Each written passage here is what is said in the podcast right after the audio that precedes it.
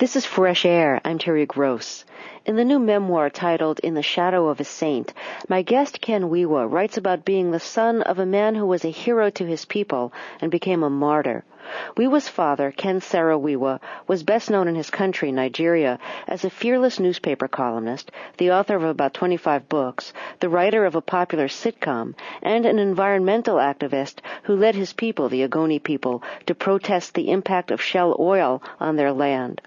In 1995, Ken Saro-Wiwa was executed by the military dictatorship. He was hanged along with eight other Ogoni activists. Ken Wiwa was 26 years old when his father was executed. He was living in Canada, beginning his career as a journalist. He now writes for the Toronto Globe and Mail. Although his father was a public hero, he wasn't always a hero at home.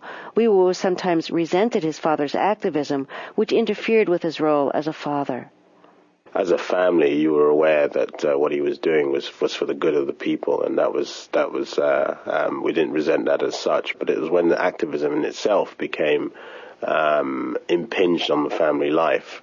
Um, that's that's when we, we really felt you know we, we resented it uh, um, if you like primarily you know when my youngest brother died um, very suddenly um, of a heart attack. You know, there was there were we sort of felt that perhaps there was it was something to do with his his campaign against the military that, that there was something suspicious about my brother's death. So when when that begins to happen, you begin to get a sense that well, perhaps is, is this worth all the trouble that you know um, his family has been threatened um, because of his political conscience. Was there any truth behind that fear? You know, the fear that p- possibly uh, the military or the government was behind your brother's death? Uh, no, I mean, you know, he died of a heart attack. He was 14 years old, um, and he died very suddenly.